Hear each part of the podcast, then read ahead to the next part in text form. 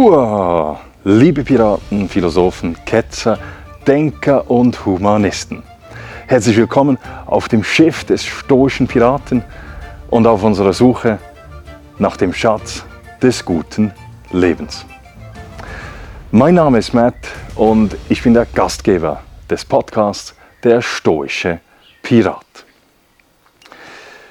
Stellen Sie sich vor, stellen Sie sich vor, dass in einer verschneiten, späten Dezembernacht eine Gruppe von mächtigen internationalen Industriellen sich clandestin in einem Genfer Hotel trifft und beschließt, die Welt aufzuteilen und mittel eines hinterlistigen Tricks das Konsumverhalten der Menschen zu manipulieren. Und stellen Sie sich vor, das Ganze funktioniert und es funktioniert für fast zwei Jahrzehnte. Mein heutiger Gast, Dr. Markus Krajewski, Professor für Medienwissenschaften an der Universität Basel, hat diese unglaubliche Verschwörung ans Tageslicht gebracht. Aber nicht nur die Story über diese Wirtschaftsverschwörung ist außerordentlich. Nein, auch die Geschichte darüber, wie Professor Dr. Markus Krajewski auf die Spur dieses Komplotts gekommen ist. Tauchen Sie also ein in die Geschichte der großen Glühbirnenverschwörung und der geplanten Obsoleszenz. Die weiterführenden Quellenangaben zum Thema zu diesem Podcast finden Sie wie immer auf meiner Webseite www.müllermatthias.ch. Müller mit UE und Matthias mit T und H geschrieben. Viel Spaß! Also Herr Professor Markus Krajewski, es freut mich außerordentlich, dass Sie heute zu Gast auf dem Schiff des stoischen Piraten sind. Äh, ich werde mit Ihnen über eine unglaubliche Geschichte sprechen, über eine wahrhaftige äh, Verschwörung, eine weltweite Verschwörung und über das, was man heute oder heute bekannt ist als geplante Obsoleszenz. Aber vielleicht zuerst zu Ihnen, Herr Professor, vielleicht ein wenig Background Information für unsere Hörerinnen und Hörer. Ja, hallo Herr Müller. Zunächst einmal vielen Dank für die Einladung zu diesem Gespräch. Mein Name ist Markus Krajewski. Ich bin ähm, Professor für Mediengeschichte und Medientheorie an der Universität Basel und Kulturwissenschaftler und Literaturwissenschaftler von der Ausbildung her. Ich ähm, beschäftige mich seit vielen Jahren mit unterschiedlichen Fragestellungen der Mediengeschichte, zum Teil auch ähm, sehr intensiv mit digitalen Fragestellungen, zum Beispiel mit der Frage des Service, des Dienens und Bedientwerdens im digitalen also warum heißt zum Beispiel der Internetserver Server? Ja, was ist das für eine Metapher, die dort aufgerufen wird? Und das kann man zurückverfolgen bis ähm, in den Barock und den Kammerdiener, der dort eben schon die klassischen Funktionen eines solchen Servers, äh, der damals natürlich noch Servant oder eben Kammerdiener oder Butler und so weiter hieß, äh, verfolgte. Mit solchen Fragen habe ich mich auseinandergesetzt oder mit ähm, den Verwaltungswerkzeugen des Wissens. Wo kommt eigentlich die Karteikarte her? Ja, das ist interessanterweise, oder auch der Karteikasten, das ist interessanterweise eine Zürcher Erfindung. Der ähm, Universalgelehrte Konrad Gessner hat das Mitte des 16. Jahrhunderts als ein Verfahren der Wissensproduktion entwickelt. Und genau, also mit solchen ähm, Geschichten befasse ich mich und unter anderem auch im Zuge von einem Projekt, was ich mit zwei Freunden, einem ähm, Berliner Journalisten Helmut Höge und einem anderen Berliner Kulturwissenschaftler Peter Berz in den 90er Jahren des 20. Jahrhunderts verfolgt habe, nämlich wir hatten uns vorgenommen, eine ähm, Kulturgeschichte der Glühlampe zu entwickeln. Das heißt, wir haben einerseits selber dazu geforscht, aus sehr unterschiedlichen Perspektiven. Andererseits haben wir uns mit Texten befasst, die auch wiederum aus ganz andere, anderen und ähm, sehr eigenwilligen Blickwinkeln, zum Teil literarischer Art, zum Teil auch trockene Technikbeschreibungen, äh, zum Teil ähm, auch journalistische Herangehensweisen. Also Texte, die alle um ähm, die, dieses Alltagsobjekt Glühbirne kreisen und kreisten, haben wir uns angeschaut, versammelt und daraus ein kleines Büchlein gemacht. Das hieß dann schlicht äh, das Glühbirnenbuch. Und äh, genau, das war ähm, die erste ähm, Begegnung mit diesem Problem, mit dieser Fragestellung, die mich dann äh, einige Jahre weiter beschäftigt hat, nämlich wie kommt es, dass äh, bei der Glühlampe, äh, die in den frühen 20er Jahren des 20. Jahrhunderts bereits als ein nahezu perfektes technisches Objekt gelten kann. Also die leuchtet genauso, wie man sich das vorstellte. Die Verfahren der Herstellung sind extrem eingespielt. Es ist ein Massenprodukt. Jeder brauchte das zu dem Zeitpunkt. Und trotzdem verändert sich etwas. Trotzdem wird an diesem Objekt eine sehr grundlegende Veränderung vorgenommen, auf die wir dann vielleicht gleich im weiteren Verlauf zu sprechen kommen. Genau. Also Sie haben es angesprochen, Sie haben in den 90er Jahren eben diese Thematik der Glühbirne aufgenommen mit zwei Freunden. Und ich habe in einem, äh, einem Podcast, in einem Bericht von NPR, habe ich gehört, dass Sie ja auch ein Buch eine wichtige Rolle gespielt hat, nämlich Gravity's Rainbow von äh, Thomas Pynchon, ein, ein, ein Science-Fiction-Roman. Vielleicht können Sie vielleicht darauf eingehen. Wie, was hat dieses Buch für eine Rolle gespielt? Ja. Also für uns war dieses Buch ähm, im hohen Maße äh, inspirierend, nicht nur, weil wir alle drei große Pynchon-Fans sind und ich würde auch in gewisser Weise widersprechen. Es ist, glaube ich, kein Science-Fiction-Roman, sondern es ist eher ein, ähm, naja, also ähm, es ist äh, ein Science-Fiction-Roman. Ja, und zwar nicht im Sinne von, dass dort Zukunft, die uns bevorsteht, beschrieben wird, sondern es ist ja ein Roman über den Zweiten Weltkrieg. Es ist ein Roman über die Entwicklung der ähm, Raumfahrt, über die Entwicklung der Raketentechnologie, ähm, ganz konkret eben über die Entwicklung der äh, V2 von den Nationalsozialisten, ähm, eben maßgeblich durch Werner von Braun. Und ähm, in diese Geschichte, die zu den literarisch aufregendsten ähm, Texten des 20. Jahrhunderts zählt. Das ist ein abgründiger, total lustiger und faszinierender Roman von in der deutschen Übersetzung über 1000 Seiten, den übrigens niemand anderes als Elfriede Jelinek mit übersetzt hat, also die spätere Literaturnobelpreisträgerin. Dieser Roman ähm, hat, ich glaube, so um die tausendste Seite herum oder um 950 oder so, ich müsste es nochmal genau nachschauen. In dieser langen Geschichte, die schlicht gesagt, das heißt Gravity's Rainbow auf Deutsch, die Enden der Parabel, weil damit die Flugbahn der Rakete beschrieben wird. Also ein perfekter Parabelflug, ja, eine Rakete, die in den Himmel geschossen wird und dann eben in einem solchen Parabelbogen irgendwo wieder auftaucht. Im Roman eben in einem Kino in Los Angeles. Ähm, und in diese große, über ganz viele Umwege, Einlagerungen und äh, alle möglichen literarischen Formen. Da wird gesungen, da wird ähm, ähm, wilde Reime und äh, auch wirklich zum Teil ergreifende, zum Teil auch ziemlich krude Geschichten werden dort entwickelt. Und da findet sich eben in diesem besagten Teil um die Seite 1000 herum eine in sich geschlossene Geschichte, die heißt The Story of Byron the Bulb.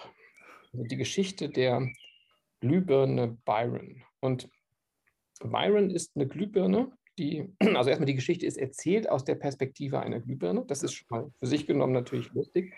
Das kann man sagen, da gibt es äh, Vorbilder bei ähm, Tolstoi in Anna Karenina wird ganz unvermittelt auch plötzlich ein Teil der Geschichte aus der Perspektive des äh, Hundes Laschka von ähm, ähm, Levin, also einem der Protagonisten des Romans, äh, beschrieben. Aber in dem Falle ist es eben eine Glühbirne, ein Gegenstand, ein Objekt, ein technisches Objekt, das sprechen kann. Ja? Und Glühbirnen äh, sprechen nicht nur, sondern kommunizieren auch miteinander über eben dieses äh, Netzwerk, durch das elektrische Netz, in das sie eingeschaltet sind, durch ein Flackern ihrer ähm, ihrer Lichtstärke. Ja, also das ist so gesehen dann einfach eine Art von Sprachsystem, mit dem sie miteinander sprechen können und die erzählen sich ihre Lebensgeschichten gegenseitig.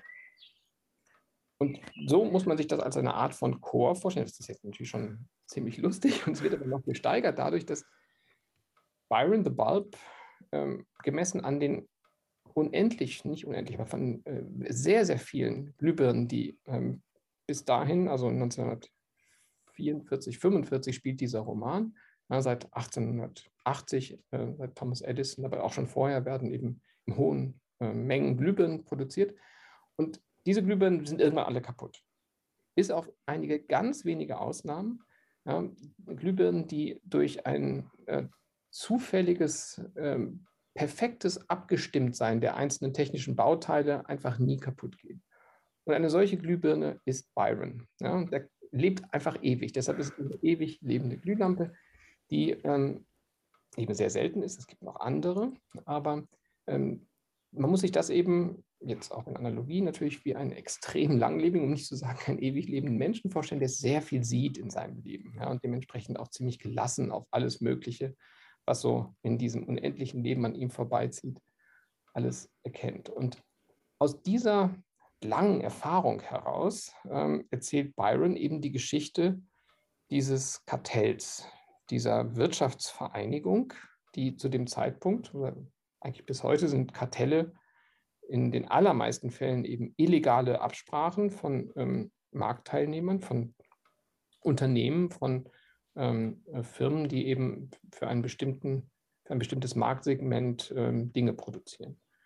Und so eben auch äh, in dem Falle eben die Glühlampenhersteller dieser Welt, die ähm, sich in den 1920er Jahren zusammengeschlossen haben zu einem Kartell namens Phoebus. Ja, das wurde am Heiligabend des Jahres 1924 in Genf, ja, in einem Hotel, was heute noch steht, ähm, gegründet von oder durch ein Zusammentreffen der weltweit ähm, mächtigsten ähm, Monopolisten, ja, sprich von den Direktoren der Firmen, die in den jeweiligen Ländern marktbeherrschende Stellung haben, hatten und zum Teil eben auch noch haben. Unter anderem, die Firmen sind ja ähm, einerseits überliefert, zweitens noch bis heute bekannt, wie zum Beispiel Philips für die Niederlande, General Electric für die USA oder eben Osram für Deutschland. Ja, die sind immer noch im Lichtsegment tätig. Inzwischen ein bisschen gewandelt ist in seiner Zeit auch eine Zusammenlegung von Siemens und AEG gewesen, die ihre Lichttechniksparten ähm, nach dem Ersten Weltkrieg fusioniert haben. Und diese Direktoren, die jeder für sich einen nationalen Markt beherrschen, ja, dort unter vernachlässigbarer Konkurrenz eben auch die Preise diktieren können, die Verkaufszahlen ähm, eben zu fast 100 Prozent ähm, über ihre Unternehmen ähm, kontrollieren. Die setzen sich zusammen und sagen, was wäre, wenn wir das, was uns auf den nationalen Märkten schon gelungen ist, einfach auf internationaler Ebene ebenso etablieren. Das heißt, wir alle haben unsere nationalen Märkte unter uns und wir konkurrenzieren uns aber auf der internationalen Ebene, weil eben Osram zum Teil auch nach Ungarn verkauft und damit dem nationalen Hersteller, dem nationalen Monopolisten namens Tungsram, ein bisschen das Wasser abgräbt. Also treffen sich eben der Tungsram-Direktor und in dem Falle eben der Osram-Direktor William Meinert und die anderen Direktoren äh, dort am Heiligabend und einigen sich ziemlich schnell darauf, dass äh, es doch sehr viel besser ist, wenn man sich auf internationaler Ebene nicht bekämpft, sondern gemeinsam an einem Strang zieht. Und dementsprechend wird der sogenannte Entwicklungsvertrag zur, ähm, müsste mal genau nachschauen, wie der Titel heißt, aber eben ein solches Agreement, ein, ein wirklich rechtlich bindender Vertrag aufgesetzt, der ähm, sichert, dass jeder dieser nationalen ähm, Unternehmen einen bestimmten Anteil in ihrem Heimmarkt haben von hohen Prozentsätzen Zugleich aber wiederum nach, basierend auf den Verkaufszahlen des Jahres 1922, des Geschäftsjahres 1921, 22, eben auch Anteile an den anderen Märkten haben. Das heißt, General Electric darf zu einem bestimmten Anteil ähm, auch bei, Tung, äh, bei äh, in Ungarn verkaufen und damit ähm, Tungsram wiederum auch bestimmt, umgekehrt einen bestimmten Anteil in den USA. Ja, und so wird ein schlicht gesagt der gesamte Kuchen namens Weltmarkt unter diesen vier, fünf, sechs ähm, Teilnehmern dieses Kartells aufgeteilt. Ja. Das ist erstmal die Geschichte, die vielleicht etwas weniger Details, wie ich sie jetzt geschildert habe, von Byron erzählt wird. Und Byron erzählt dann wiederum, ähm, weil, naja, ein wichtiges Element muss ich noch vorweg schicken, bevor ich über die ähm, weiteren, das weitere Schicksal von Byron was sagen kann. Ähm, ein wichtiges Element äh, dieses Entwicklungsvertrags ist eben nicht nur Marktanteile aufzuteilen, sondern auch Standardisierungen herzustellen. Das heißt, dass eben die Glühlampe, die in Ungarn produziert wird, auch ohne größere Adaptionen, ohne größere Umstellungen äh, entsprechend auch in den USA verwendet werden kann. Dazu benötigt man denselben Sockel, ja, also denselben Schraubsockel, so wie er heute noch in diesen Produkten zu finden ist. Ja, das ist der sogenannte E27 oder der E14-Sockel. Ja. Das ist tatsächlich eines der ersten ähm, größeren Errungenschaften dieses Kartells, die eben ähm, sich darauf einigen, dass fortan ein, man könnte sagen, weltweites Plug-and-Play funktionieren darf und äh, eben die zum dem Zeitpunkt sehr unterschiedlichen Sockelformen, Sockeldurchmesser und so standardisiert werden auf diese beiden Größen. Das Allerwichtigste aber, worauf man sich einigt, ist die Überlegung, dass die Lebensdauern dieser Glühlampen zu dem Zeitpunkt, also Mitte der 20er Jahre, sehr stark variieren. Für gewöhnlich, wenn man das jetzt ganz groß statistisch mittelt, dann äh, wird man in etwa bei einer Lebensdauer von 2000 Stunden einer handelsüblichen Glühlampe mit Metallfadendraht, also Wolframdrähten zu diesem Zeitpunkt ähm, herauskommen. Und das ist aus ökonomischer Sicht, aus Sicht eben dieser ähm, Glühlampen produzierenden Firmen natürlich etwas, was optimiert werden kann. Was wäre nämlich, wenn eine Glühlampe statt 2000 Stunden ihren Dienst zu versehen nur die Hälfte dieser Lebenszeit hätte? Ja, dann wären die Verbraucher gezwungen, doppelt so viele Glühlampen zu kaufen. Und genau vor dieser Überlegung einigt man sich darauf, die Lebensdauern dieser Objekte künstlich zu begrenzen. Ja, also ich sage dann gleich noch mal ein bisschen was dazu, weil das erstmal als Idee vergleichsweise leicht äh, gesagt ist, aber was das technisch wiederum heißt, ist nochmal eine, eine ganz andere Schwierigkeit. Nochmal zurück zu Byron. Byron weiß eben um die Machenschaften dieses Kartells. Ja. Er hat das alles beobachtet, er hat auch gesehen, wie eben ähm, Freunde und Kollegen in seinem Umfeld eben nicht mehr so lange leben wie zuvor. Ja, und dementsprechend ist er als jemand, der ewig lebt, natürlich ein, sprichwörtlich gesprochen, ein Dorn im Auge äh, der Glühlampenhersteller und entsprechend wird er nach 750 Stunden auffällig. Das heißt, dieses Phoebus-Kartell kontrolliert die Lebensdauern aller Glühlampen weltweit. Und nach dann 1000 Stunden wird, bei Pinschen heißt es in einem Bunker irgendwo in der Schweiz, ja, und äh, einem Bergmassiv äh, blinken da so Kon Warn- und Kontrolllampen auf. Und dann wird jemand, ein Mensch nämlich losgeschickt, sich anzuschauen, was mit Byron los ist. Und im Zweifelsfall ihn eben nach 1000 Stunden zu stören. Ja, und dann wird eben eine solche Fantasie eines solchen äh, Jäger- ähm, und gejagten Spiels entwickelt.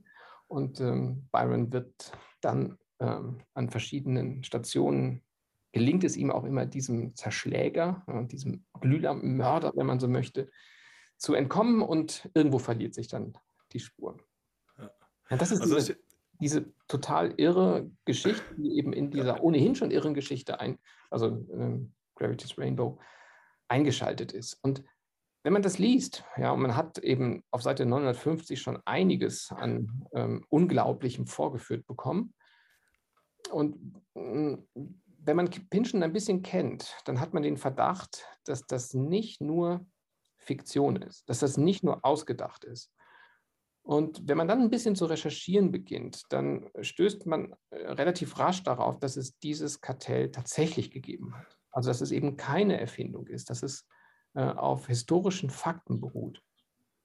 Und so eben auch in diesem Fall, und ich fand das eben einfach total faszinierend, äh, genauso wie meine beiden Freunde, sodass wir uns ein bisschen auf die Suche begeben haben, worauf Pinschen wiederum ähm, seine Geschichte basiert hat. Was wusste der über dieses Kartell? Dann findet man ein Buch aus den 1950er Jahren ähm, von Watkins und Stocking heißen die beiden, glaube ich. Das sind Wirtschaftshistoriker, die ähm, in Mitte des 20. Jahrhunderts bereits ein Buch geschrieben haben, das heißt Cartels in Action. Ja, und das sind Vergleiche von Kartellen in unterschiedlichen ähm, Industrien und Gewerben. Und eben die Elektroindustrie ist nur ein Beispiel davon. Und darauf basiert Pynchons Geschichte. Ja, das ist schon relativ gut recherchiert.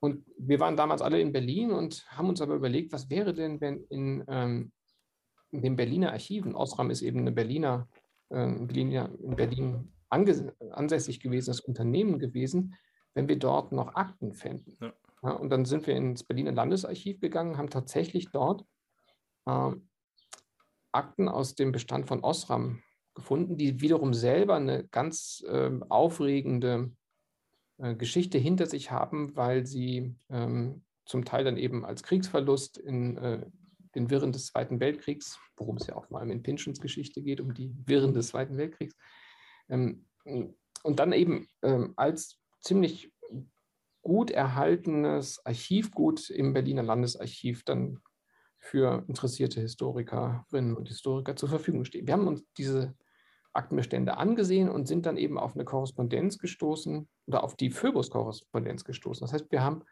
eine ganze Fülle von Briefen, wo man ziemlich minutiös rekonstruieren kann, wie es mit ähm, diesen Überlegungen begonnen hat, wie die auf was für Schwierigkeiten die gestoßen sind, wie diese Schwierigkeiten behoben worden sind, wie ähm, diese Strafen und Überwachungsmechanismen etabliert wurden und wie dann, darauf können wir vielleicht gleich noch zu sprechen kommen, wie diese äh, Forschung überhaupt vonstatten gegangen ist, dass man etwas, was technisch nahezu perfekt funktioniert hat, wie man das künstlich zuverlässig so gesehen mit Fehlern mit Fehlerhaftigkeit ausstattet.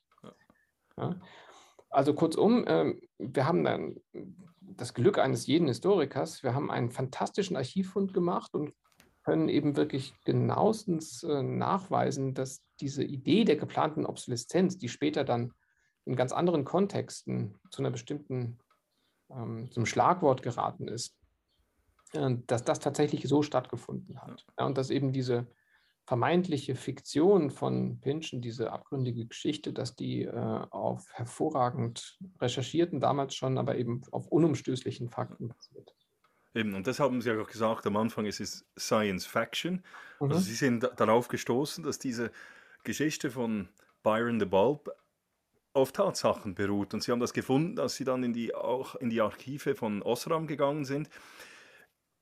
Also muss ich mir das wirklich jetzt so vorstellen, also am 23. Dezember oder 24. 1924 trafen sich da clandestin irgendwo in einem Hotel äh, die mächtigen Unternehmer und haben beschlossen, dass die Glühbirnen jetzt nur noch 1000 Stunden äh, funktionieren dürfen. Ja, genau so. Also erstmal hat man diesen Rahmenvertrag aufgesetzt und dann wird dann werden vier Abteilungen gegründet, eine für Propaganda, eine eben technische Abteilung, ähm, dann eben die Sales-Abteilung, wo eben die Verkäufe ähm, mm, immer wieder begutachtet werden und eine noch so zur allgemeinen Koordination.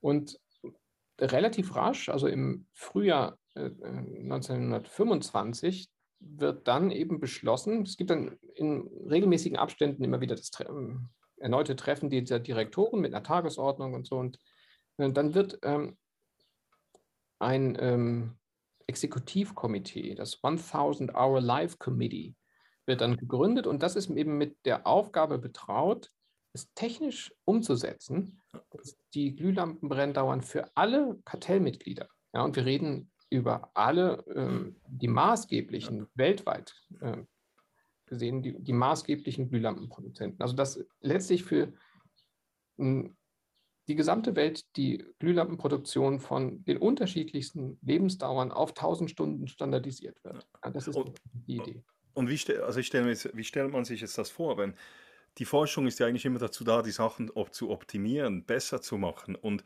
Sie haben es gesagt, die, die Glühbirnen brannten etwa 2000 Stunden schon in den 20er Jahren. Und wie wurden die jetzt, erstens mal, was wurde gemacht, dass die jetzt nur noch 1000 Stunden funktionieren? Und das Zweite, wie, wie wurde das kontrolliert? Also ich, ich kann mir nicht vorstellen, dass es wie im Buch von Pynchon da ein, jemand gab, der dann weltweit da rumgegangen ist und gesucht hat. Also mhm. wie wurde das durchgesetzt und ja. umgesetzt? Also ähm, vielleicht fange ich mit der zweiten Frage an. Ähm, von jeder Produktionscharge mussten einige ähm, wenige Lampen ähm, zufällig rausgenommen werden und tatsächlich nach Genf in ein Prüflabor geschickt werden. Ja, und dadurch wurde gewährleistet, ähm, dass ähm, eben man stichprobenartig ähm, eine bestimmte Charge, eine Produktionscharge ähm, nachprüfen kann. Und dann ähm, muss man sich das nicht so vorstellen. Also 1000 Stunden sind umgerechnet ziemlich genau ein Monat. Ja, okay. Dass die dann eben ähm, einen Monat lang beobachtet werden. Man kann so etwas künstlich ähm, sozusagen beschleunigen. Das hängt ja auch davon ab, ob die einfach einen Monat brennt ja, oder ob sich die ganze Zeit an- und ausgeschaltet wird. Das sind ja technisch gesehen sind das unterschiedliche Anforderungen, die an das Material gestellt werden. Sie kennen vielleicht ähm, eine ganz berühmte Glühlampe neben Byron the Bulb. Gibt es eben tatsächlich eine, die seit 125 Jahren, glaube ich, brennt. Ja, das ist ja, seit 1901. Ja, in, genau. In Livermore, genau, California. Genau. Ja, genau, genau, im Feuerwehrmagazin. Die berühmte die Livermore ähm, Light Bulb. Ähm, und die ist inzwischen sehr, sehr schwach, nur was die Lichtstärke angeht, aber sie ist eben vor allem deshalb auch so langlebig, weil sie nie ausgeschaltet wird. Ja. Also es ist sozusagen ein gleichförmiger Strom, offensichtlich ja. das Stromnetz dort auch so zuverlässig, dass es kaum Schwankungen gibt und das sind die idealen Bedingungen, mit denen ein solcher äh, Glühdraht dann eben Licht spenden kann. Und wenn eben äh, nach Genf dann ähm, ständig irgendwelche ähm, Glühlampen geschickt werden, auch über Jahrzehnte hinweg. Ja, 25 wird dann eben dieser Betrieb aufgenommen vom Kartell und bis 1941, also eben rund ähm, 15 Jahre, 16 Jahre, ist dieses Kartell in dieser Form aktiv gewesen. Aber bis dahin muss man sich das eben so vorstellen, dass da ständig in der Post eben Glühlampen ankommen, die dann auf ihre Langlebigkeit oder eben auf ihre Brenndauer ja, oder Glühdauer, genauer gesagt, hin überprüft werden. Dazu gibt es so spezielle äh, Rahmen, in die die dann eingeschaltet wurden und dann unter bestimmten äh, technischen Bedingungen einfach auf ähm, ihre qualitative Güte hin ja. untersucht werden. Ähm, dann sieht man relativ rasch, ob die eben unter Stressbedingungen, wenn man so will, ähm, vielleicht eher den Geist aufgeben, buchstäblich, oder äh, ob sie persistenter sind. Also das eben zu, zur zweiten Frage ist wurde eben tatsächlich sorgfältig überprüft, ob ähm, und wie groß die Abweichungen gewesen sind. Und relativ dazu wurden entsprechend auch Strafen verhängt. Okay. Also all die ähm, Firmen, die dann eben Chargen produzierten, die davon signifikant abwichen, und wir reden hier über zehn Stunden, ja, später dann. Also um dahin zu kommen, braucht es einen bestimmten Prozess, auf den ich dann gleich zu sprechen komme. Aber tatsächlich in so kleinteiligen ähm, Fenstern wird da gearbeitet, dass schon mit einer Abweichung von 10 Stunden Brenndauer ähm, oder 20 Stunden dann Strafen verhängt werden. Okay. Und das sind zum Teil eben signifikante Strafen gewesen. Also jetzt gemessen an äh, dem, was äh, der Schweizer Franken in äh, den späten 20er Jahren ähm, wert gewesen ist, absolut sind die, also ich kann es jetzt nicht umrichten, müsste man nachschauen, was ja. Äh, das so gesehen bedeutet, aber die absoluten Zahlen seinerzeit sind dass da zum Teil im Jahr ähm, 150.000, 200.000 äh, okay. Schweizer Franken an Strafgebühren äh, fällig geworden sind. Und das ist schon eine ganze Menge. Und eben so viel, dass äh, es einzelnen Firmen wehtat und man entsprechend darauf geachtet hat, diesen technischen Vorgaben zu genügen.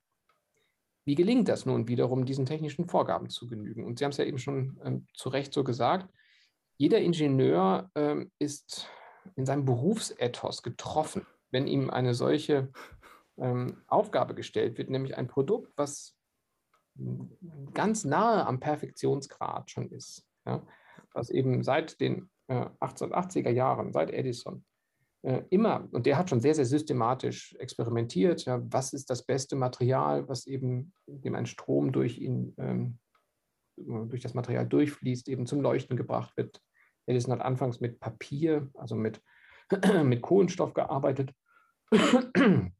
und eben erst ab dem Ersten Weltkrieg, also äh, kurz vor Ersten Weltkrieg in den Nullerjahren, kommt man auf neue Materialien. Metalldrähte werden eben seitdem verwendet. Und da ähm, hat man eben für 12, 15 Jahre ähm, ein exzellentes Wissen sich erarbeitet, wie diese Drähte beschaffen sein müssen, dass man eben auf solche langen Brenndauern kommt.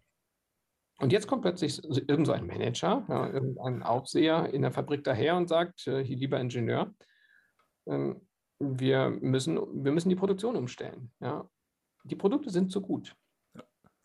Und ähm, das heißt wiederum, jetzt muss überhaupt ein Forschungsprozess stattfinden, wie es denn gelingen kann, dass man den Glühdraht so einstellt, dass er ziemlich genau, und zwar nicht zehn Stunden weniger, nicht zehn Stunden mehr, nach 1000 Stunden bei einer Netzspannung, in dem Falle eben von 220 Volt für Europa gesprochen, ähm, dass er dann seinen Geist aufgibt. Ja, und das ist erstmal, das ist so gesehen technisch äh, gesprochen eine Herausforderung, aber eben ähm, jetzt als Gesamtidee dem Streben des Ingenieurs sehr zuwiderlaufen. Also eben ökonomisch gesehen, klar, ähm, so gesehen ein Trick, um den Verbraucher zu ähm, hintergehen und eben mehr von diesen ansonsten funktions, einwandfrei funktionierenden Objekten einfach mehr zu verkaufen. Für den Ingenieur aber etwas, wo er ähm, schauen muss, an welchen Parametern zu schrauben ist. Das Ganze ist noch, noch ein bisschen komplizierter, weil ähm, das kann man eben auch aus der Korrespondenz dann wiederum entnehmen die unterschiedlichen Labore, selbst die unterschiedlichen Labore bei Osram, sich schon nicht einig sind, wie wird denn überhaupt die Lebensdauer bemessen? Also welche, welche technischen Parameter werden da zugrunde gelegt? Welche Formeln werden ähm, verwendet, um einen numerischen Wert über die Lebensdauer überhaupt zu erhalten? Ja, also da gibt es tatsächlich einen Streit, ja, wo man sehen kann, dass da die unterschiedlichsten mathematischen Formeln ähm, gegeneinander in Stellung gebracht werden. Und äh, eben aus Ungarn kommt eine andere Auffassung ja, und aus Italien ja, und die Holländer mit Philips, die äh, wollen das auch wieder ganz anders berechnen, sodass man überhaupt erstmal hier äh, zu einem Konsens kommen muss, wie Lebensdauern berechnet werden. Irgendwann einigt man sich dann auf eine entsprechende Formel und erst wenn man die hat, kann man natürlich vergleichen. Zugleich aber muss eben jetzt auf so einer technischen Ebene ähm, geschaut werden, dass 1000 Stunden erreicht werden.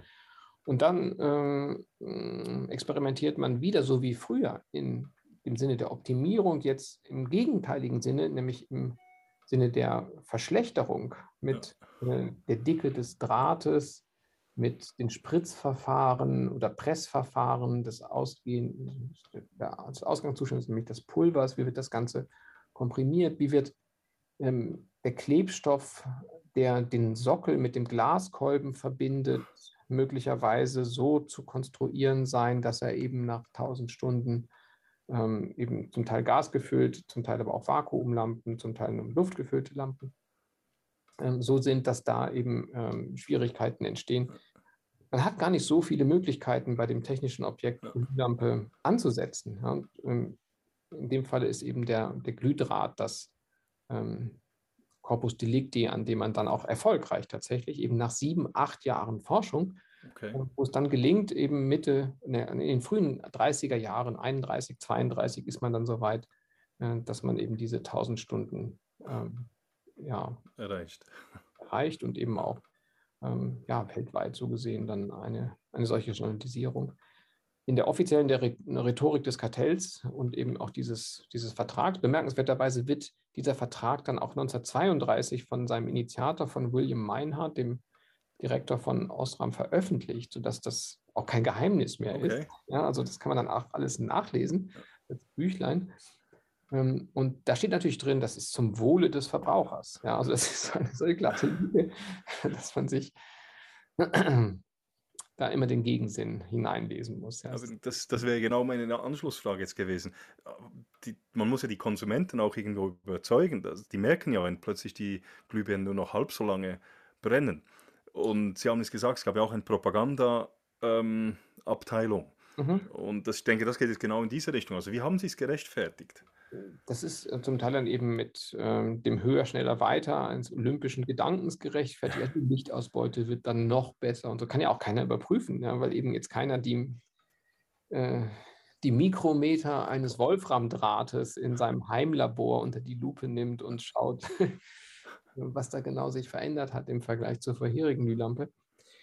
Insofern, äh, schlicht gesagt, es ist natürlich eine, äh, äh, das grundlegende Vertrauen zwischen Hersteller und Verbraucher ist in dem Falle das, was trägt. Ja, und in was für eine Rhetorik man das kleidet, eben, dass äh, die Lichtausbeute eine bessere ist, dass es heller scheint oder wie auch immer, ähm, das ist schon fast egal, weil es gibt eben kaum Alternativen. Es gibt Alternativen, aber ähm, die sind eben rar.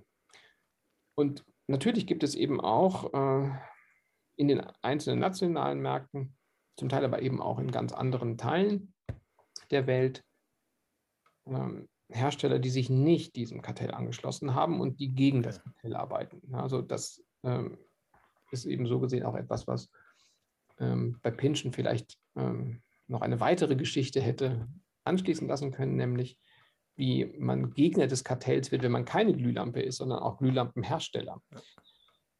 Das kann man zumindest an, an Schriftgut aus den hm, also vor dem Ersten Weltkrieg. Ich habe da eben bei meinen Recherchen einen ganz bemerkenswerten Text von einem ähm, ehemaligen, einem gescheiterten, einem bankrott gegangenen ähm, mittelständischen Familienunternehmer namens Heinrich Geist gefunden, der ähm, wortreich beklagt, wie er 1911 bereits von den maßgeblichen hm, Direktoren dieser Zeit, also eben von dem AEG und äh, Siemens äh, Verantwortlichen in der Glühlampenproduktion bekämpft wurde. Also mit anderen Worten, die Elektroindustrie hat in den unterschiedlichen Segmenten eine lange Tradition der Kartellierung und auch eine lange Tradition der ähm, Maßnahmen gegen diejenigen, die äh, versuchen, ähm, nicht Teil dieses Kartells zu sein, sondern unabhängig zu bleiben. Ja. Und ähnlich ähm, ist es natürlich dann in den 20er, zweite Hälfte 20er Jahre, wenn Phobos eine Wirkung entfaltet.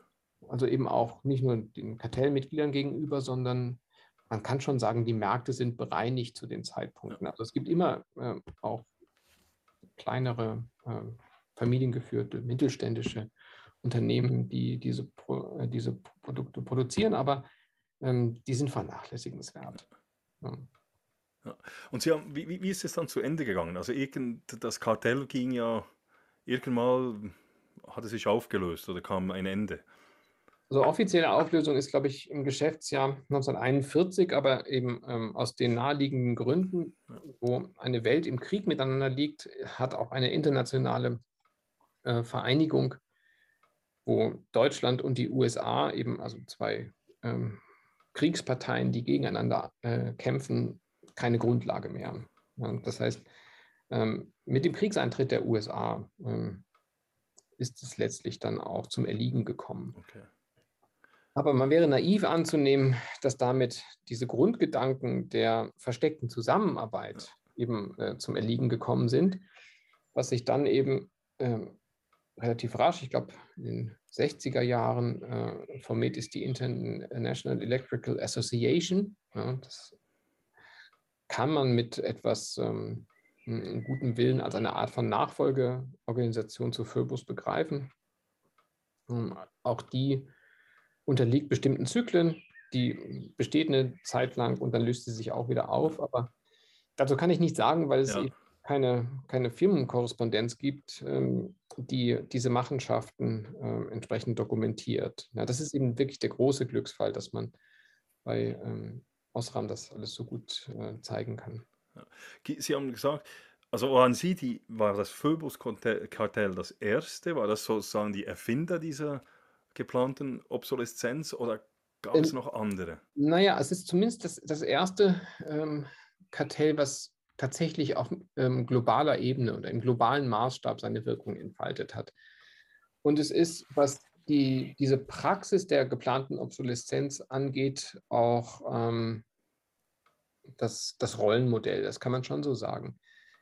Die Begrifflichkeit der geplanten Obsoleszenz ähm, kommt nicht bei Phobos vor. Ähm, das wird in einem ganz anderen Zusammenhang kurze Zeit später entwickelt. Die, der Begriff kommt von einem New Yorker Immobilienspekulanten, äh, Bernard London. Und der ähm, schreibt als Reaktion auf die Weltwirtschaftskrise 1929, drei Jahre später, 1932, ein kleines, so ein Pamphlet, so eine Streitschrift, wo er einen Vorschlag lanciert. Der Text heißt Ending the Depression through Planned Obsolescence. Also ein Versuch, eben die Weltwirtschaftskrise zu mh, hm, da herauszukommen, indem man ähm, geplante Obsoleszenz, und er prägt eben diesen Begriff dann auch, ähm, umsetzt. Und was er sich darunter vorstellt, das ist schon atemberaubend. Er möchte nämlich jeden ähm, Konsumgüterartikel, jedes Produkt mit einer Lebensdauer ausstatten, die unabhängig ist von der technischen Lebensdauer, also von, von äh, der Funktionsweise bis eben dieses Objekt, was immer das ist. Ja, es kann eine Waschmaschine sein, äh, es kann eine Spanplatte sein, das kann äh, eben auch eine Glühlampe sein. Und er stellt sich das so vor, dass eben jedes Produkt, was äh, in dieser Form auf den Markt gelangt, mit einer ähm, rechtlichen Lebensdauer versehen ist. Ja? Und nach einer bestimmten festzusetzenden Zeit dieses Objekt für legally dead erklärt wird. Ja? Also rechtlich gesehen tot. Und das wiederum heißt, dass ähm, ganze Marktbereiche von einer entsprechenden zuständigen Behörde für, ähm, hm, wie soll man es nennen, ähm, für renovationsbedürftig erklärt werden können. Ja, also das heißt, bestimmte Produkte dann einfach, äh, obwohl sie perfekt funktionieren, für legally dead erklärt werden und ersetzt werden müssen. Ja, und das ist eben dann die Idee, dass in dem Maße, in dem äh, verschiedenste Handelsartikel dann ihre Lebensdauer für abgelaufen erklärt bekommen, dass eben dadurch ein regelrechter Konsumrausch ähm, künstlich produziert wird. Nicht, weil die Leute ähm, die Dinge haben wollen. Das gibt es auch, ja, das ist modische Obsoleszenz oder ja. funktionelle Obsoleszenz. Das sind so andere Spielarten dessen, ähm, sondern einfach nur, weil äh, eine Regierungsbehörde, in dem Falle sogar Governmental Agency, sagt er, ähm, dass die dafür äh, Sorge trägt, dass die dafür zuständig ist, diese, diese Dinge auszurangieren. Und das ist natürlich atemberaubend äh, verschwenderisch gedacht ja, aus heutiger Perspektive und ich glaube auch marktökonomisch ähm, so ziemlich das Gegenteil dessen, was einen Markt auszeichnet, nämlich dass er, das kann man sagen, das ist natürlich auch reine Fiktion, nämlich dass Spiel freier Kräfte sein soll, weil hier natürlich keine freie Kraft mehr im Spiel ist, wenn eine Regierungsbehörde sagt, dass diese Produkte jetzt aus dem Verkehr gezogen werden.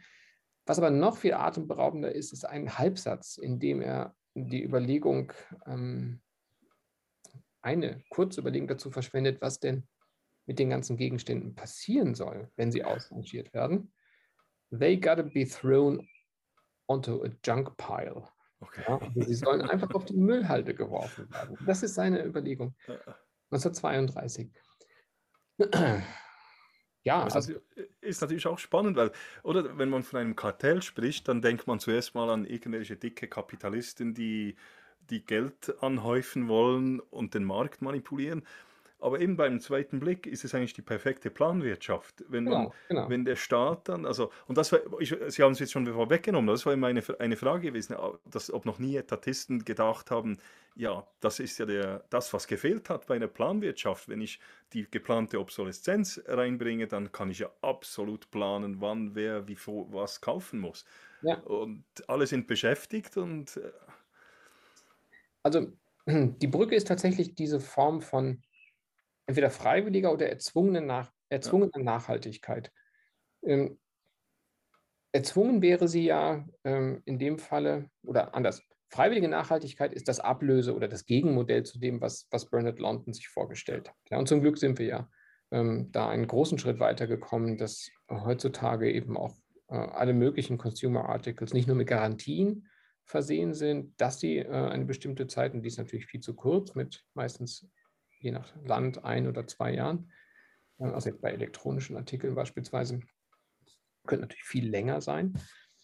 Und ähm, dann gibt es eben nochmal die andere Spielart, das wäre eben freiwillige äh, Nachhaltigkeit. Ähm, es gibt natürlich auch die erzwungene Nachhaltigkeit. Ja. Das ist etwas, was jetzt ganz grosso modo gesprochen ähm, das andere Wirtschaftssystem ähm, jenseits des, des Kapitalismus auszeichnet, nämlich eben die Planwirtschaft, wo die Nachhaltigkeit erzwungen wird durch einen Mangel an Material.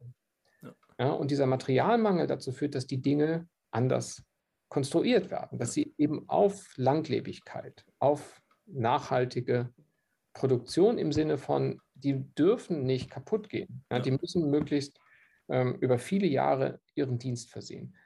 Und es findet sich tatsächlich aus diesem Geist heraus, aus dem, also Produktion aus dem Geist des Mangels heraus, ähm, Objekte, Artefakte, die genau dieser, ähm, dieser Vorgabe entsprechen. Ein, eines der berühmtesten Beispiele ist der DDR-Handstabmixer, ja, der also eben ähm, in Ostdeutschland äh, in, den, in der zweiten Hälfte des 20. Jahrhunderts produziert worden ist und der eine, äh, einen offensichtlich so hohe technische Perfektion hat in der Funktionsweise. Es ist eben nicht aus Plastik, sondern aus Metall gemacht. Ja, also auch diese Rührstäbe, die ja klassische Verschleißteile sind, sind so konstruiert, dass sie eben kaum verschleißen. Es ist ein extrem robuster, langlebiger Elektromotor drin. Ähm, alles das ja, äh, zusammengenommen zu einem ganz normalen ähm, Küchengerät hat offenbar ähm, zu einer so hervorragenden äh, Stimmigkeit äh, geführt, dass das Ding eben Jahrzehnte, auch nach dem, Jahrzehnte nach dem Untergang der DDR, äh, nach wie vor sehr gut ihren, äh, seinen Dienst versieht. Das ist eines der prominenteren Beispiele dafür, wo eben aus, dem, ähm, aus den Produktionsanforderungen ähm, der Planwirtschaft eben solche glücklichen Objekte, wenn man so will. Wie sieht es denn heute aus? Also äh, man hat ja auch, gibt es diese, gibt es Beispiele heute oder die belegt werden können von der geplanten Obsoleszenz? Also man hat ja das Gefühl, also ich habe immer das Gefühl bei einem neuen Mobiltelefon, immer, da kommen alle zwei Jahre, kommt ein neues Modell und genau nach zwei Jahren geht die, der Akku mhm. dahin. Ja, ja, also das, das ist natürlich ähm, äh, kein Zufall, sondern auch das kann man wiederum in der Firmenkorrespondenz von Phoebus zeigen, dass bereits in den späten 20er Jahren genau diese Art von Synchronisationen vorgenommen werden. In dem Fall ist es natürlich kein Smartphone, sondern es ist die Taschenlampe mit der äh, entsprechend äh, speziellen Glühbirne darin und äh, den Batterielaufzeiten. Ja. Die werden, also da gibt es auch wieder Forschung dazu, wie kann es gelingen, dass ähm, Taschenlampen, Glühbirne und ähm, Akkus der äh, Stablampe so aufeinander synchronisiert sind, dass beides gleichzeitig den Dienst versagt. Ja, und genau, also das ist exakt die Problemstellung, die sich dann auf eine sehr viel komplexere Art und Weise natürlich bei solchen ähm, ungleich komplizierteren Produkten wie dem Smartphone zeigen. Ja. Ja. Problem ist natürlich, man kommt an solche ähm, Belege nicht ran, wenn man nicht gerade Mitarbeiter, in dem Fall jetzt bei Apple ist und Zugang ähm, zu den Produktentwicklungsschritten tatsächlich hat. Und da nimmt es mich Wunder, inwieweit so etwas tatsächlich schriftlich festgehalten ist oder inwieweit so etwas dann bei Konferenzen, ähm, vielleicht in Protokollen noch, aber möglicherweise auch in der Produktion äh, einfach als Tacit Knowledge, als Vorgabe dient, äh, von der jeder weiß, dass sie so umzusetzen ist. Also mit anderen Worten, es ist außerordentlich schwierig dort, anders als eben bei historisch weiter zurückliegenden, ähm, archivtechnisch gut überlieferten Aktenbeständen, äh, diesen Nachweis zu führen. Das kann allenfalls gelingen, eben wenn ähm, in vielleicht 20 Jahren oder so ähm, eine Firma wie Apple Zugriff auf ähm, ihr Firmenarchiv liefert und ähm, dann eben man von außen eine solche Ein Einsicht erhalten kann. Wage sehr zu bezweifeln, dass das in dieser Form passieren wird. Ja.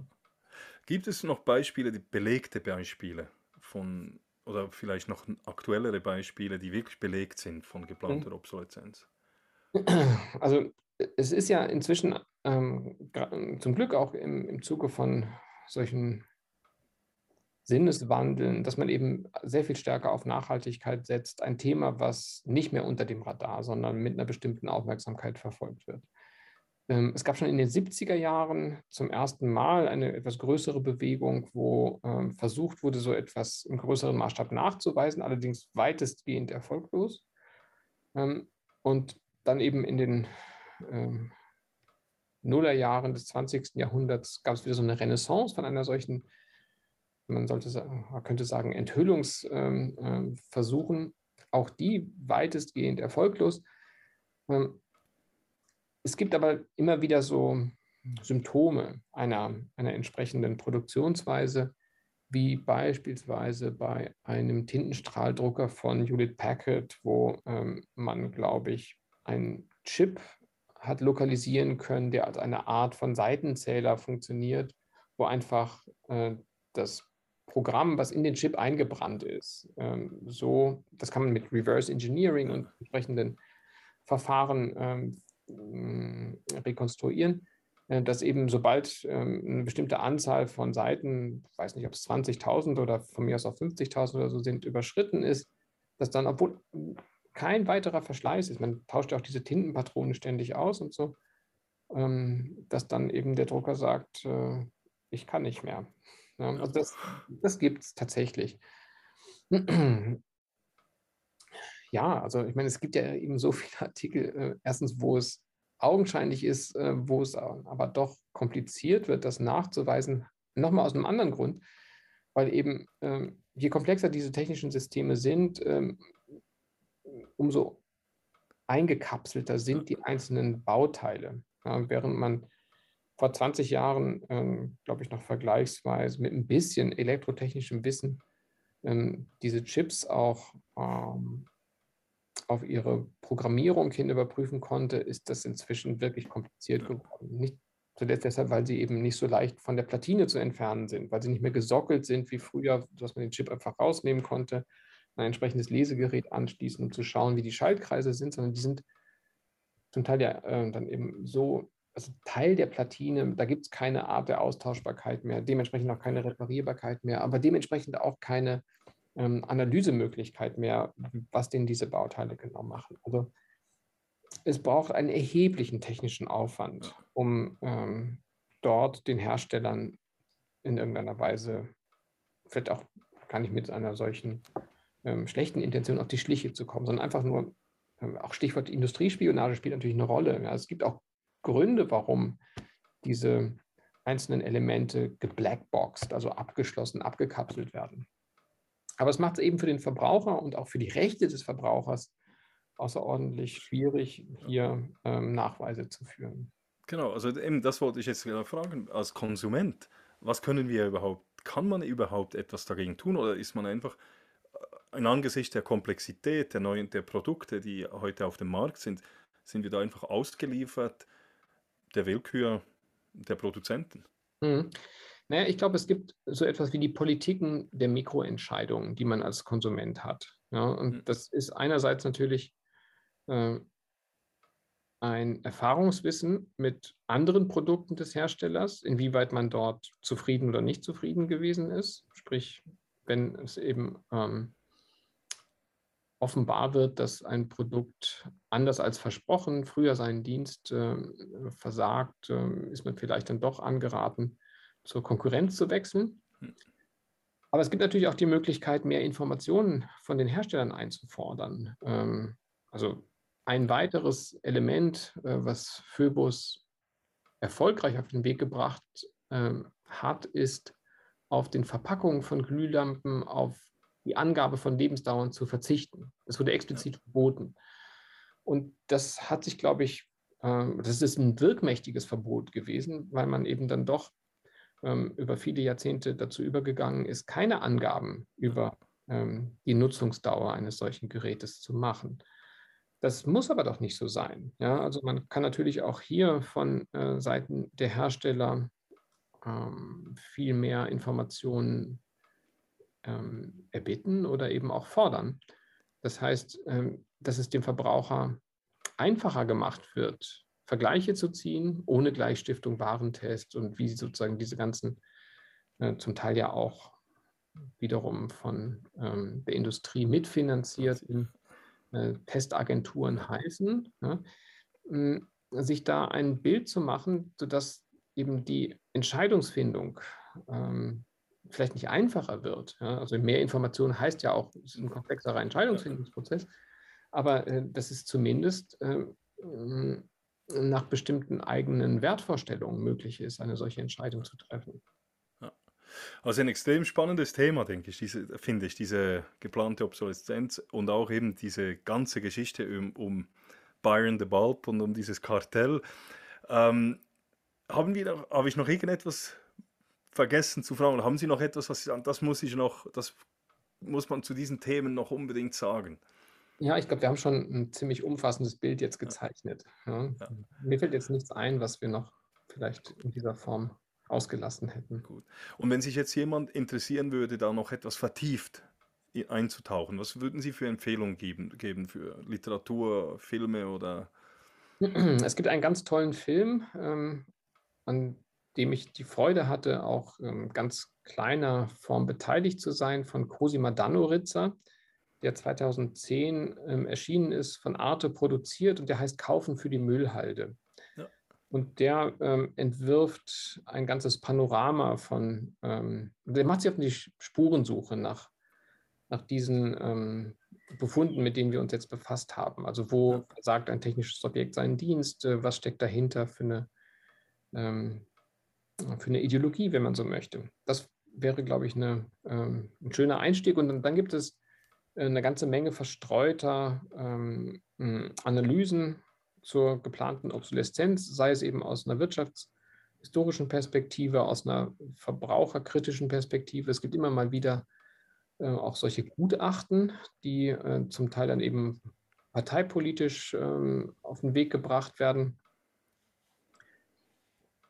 Ähm, ich müsste jetzt mir anschauen, ob es, ob es empfehlenswert ist, aber vielleicht einfach mal einen Blick bei Wikipedia in den, in den Artikel. Ich genau. kann es nicht sagen, ob, ob, das, äh, ob das ein guter ähm, Startpunkt ist.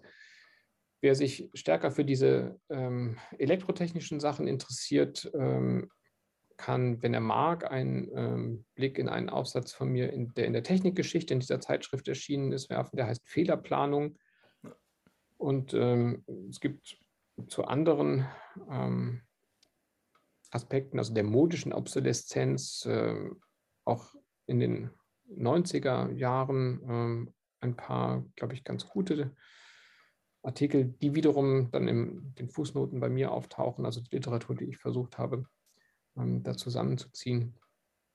Ja.